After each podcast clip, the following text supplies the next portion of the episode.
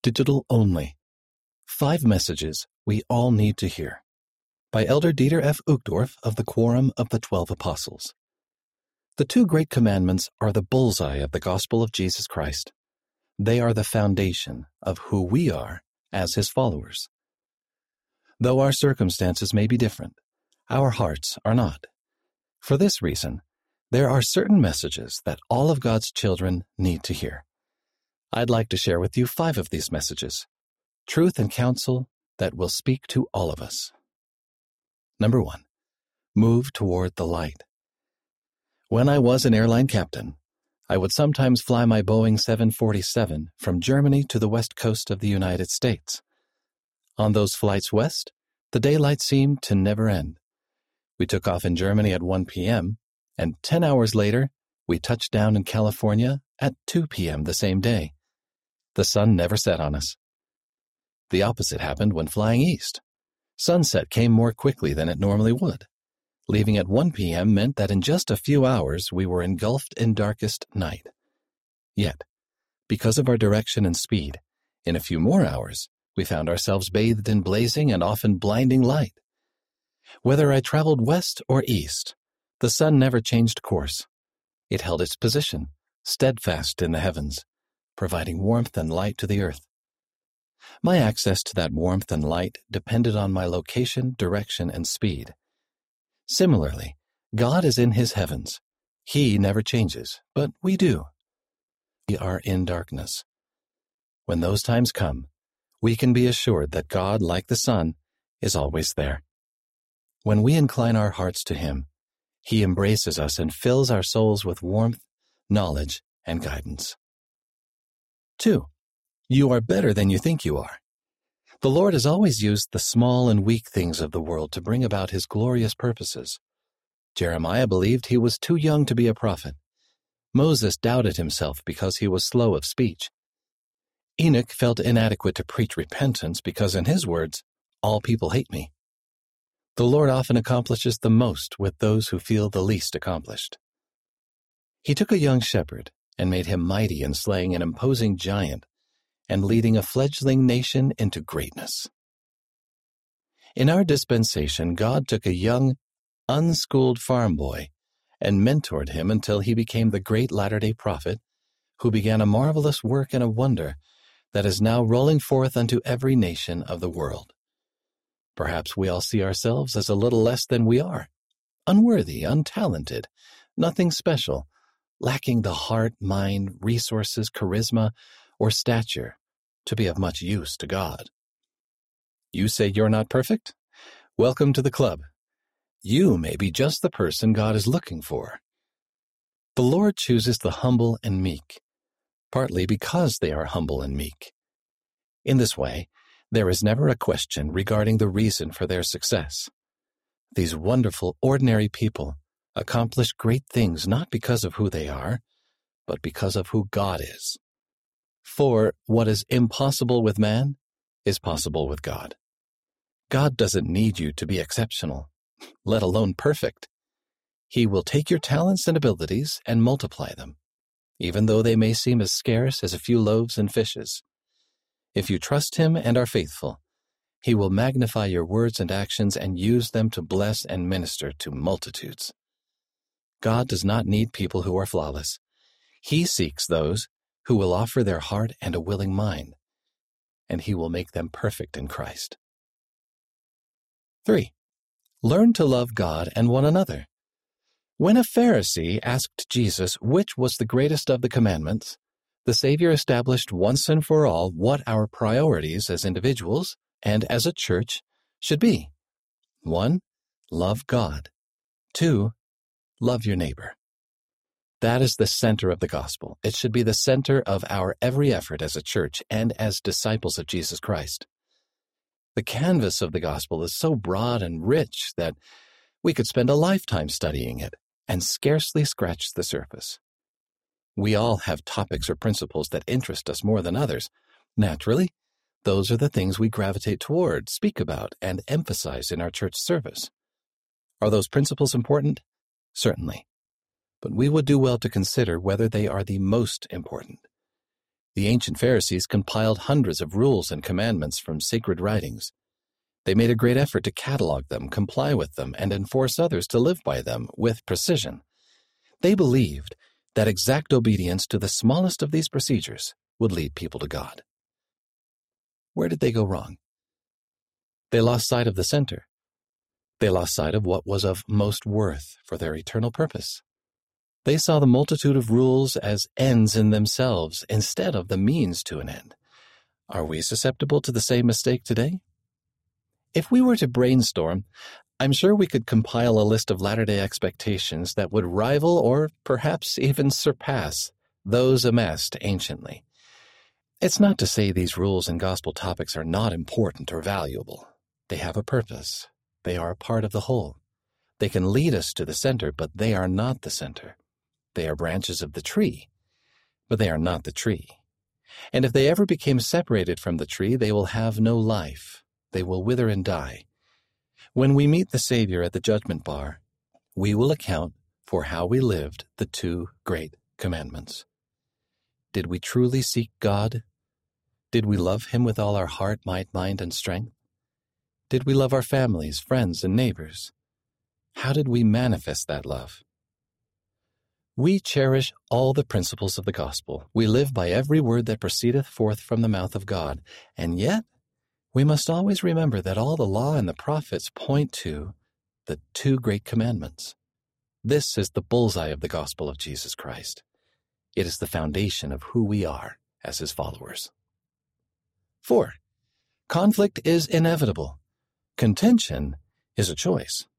Sometimes we think how pleasant life would be if only we didn't have so much opposition. Jesus Christ, our model of perfection, did not live a life free of conflict. He was opposed throughout his ministry, and in his final hours he was betrayed by a friend, accused by false witnesses, slandered, beaten, bloodied, and crucified. What was his response? To some he did not speak a word. To others he spoke the simple truth, not in anger, but with calm majesty. As others contended with him, he stood in his place, trusting in his Father, calm in his testimony, firm in the truth. Conflict is inevitable. It's a condition of mortality. It's part of our test. Contention, however, is a choice. It's one way people choose to respond to conflict, and we can choose a better way. Our world overflows with contention. We have 24 7 access to it on the news, on social media, even at times in our relationships with those we love. We cannot adjust the volume on others' bitterness, wrath, or rage. We can, however, choose our response. Of course, this is easy to say and difficult to do. To refrain from contending with those who contend requires great discipline, but that's what it means to be a disciple. Jesus taught, He that hath the spirit of contention is not of me, but is of the devil, who is the father of contention. This is my doctrine, that such things should be done away. When God speaks, even when he calls us to repentance, his voice is not likely to be a voice of thunder, neither a voice of a great tumultuous noise, but a still voice of perfect mildness, like a whisper, that pierces even to the very soul. As followers of Jesus Christ, we follow this example. We do not shame or attack others. We seek to love God and serve our neighbors. We seek to joyfully keep God's commandments and live by gospel principles, and we invite others to do the same. We cannot force anyone to change, but we can love them. We can be an example of what the restored gospel of Jesus Christ is all about, and we can invite all to come and belong. When others throw insults at us, do we return fire? There is a better way. To some, we say nothing.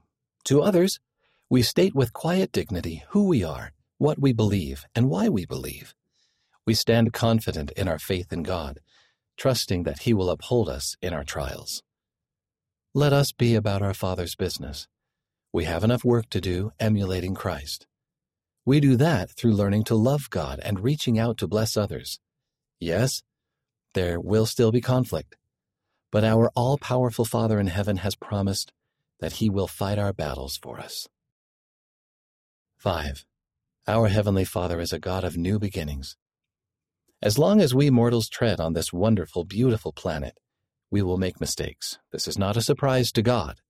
For this reason, he sent his only begotten Son to be born to a mortal woman, live a perfect life, and make a grand eternal sacrifice that cleanses us from sin and opens the door to holiness, peace, and glory throughout eternity as we repent and have faith in him.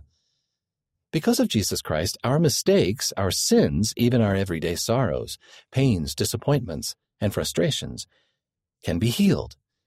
Thanks to our Savior, such things need not prevent us from fulfilling our divine destiny.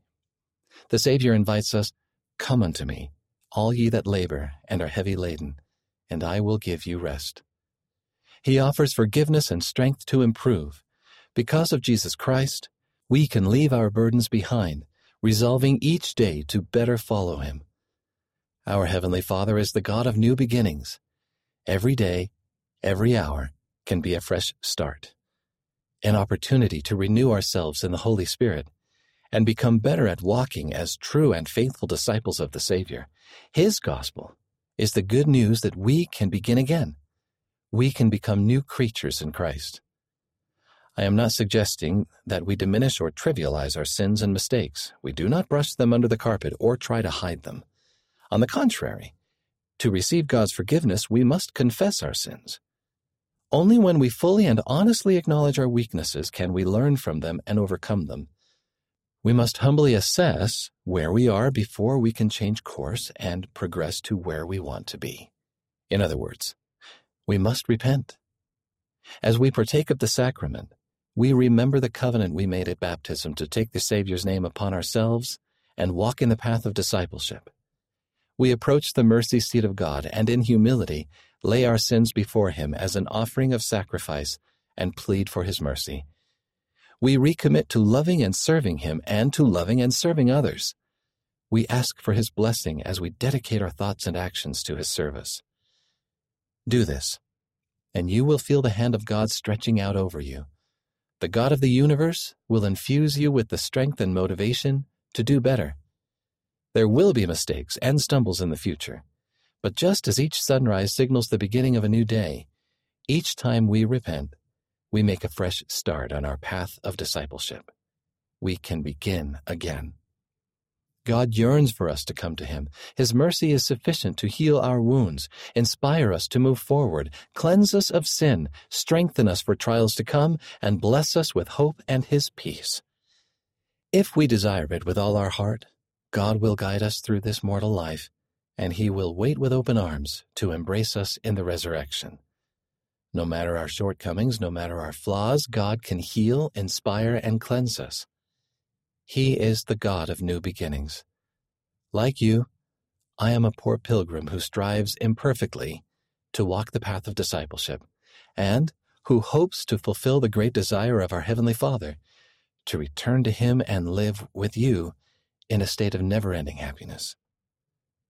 I pray that you may find hope, strength, and joy in your journey, that you may find God and love Him with all your heart as you strive to bless the lives of others.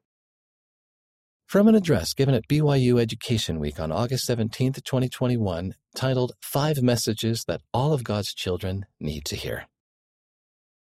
Note, in one of his final discourses in mortality, Jesus taught his disciples what would happen at the final judgment, explaining that our eternal future will depend largely upon how we have treated others. Read by Wes Nelson.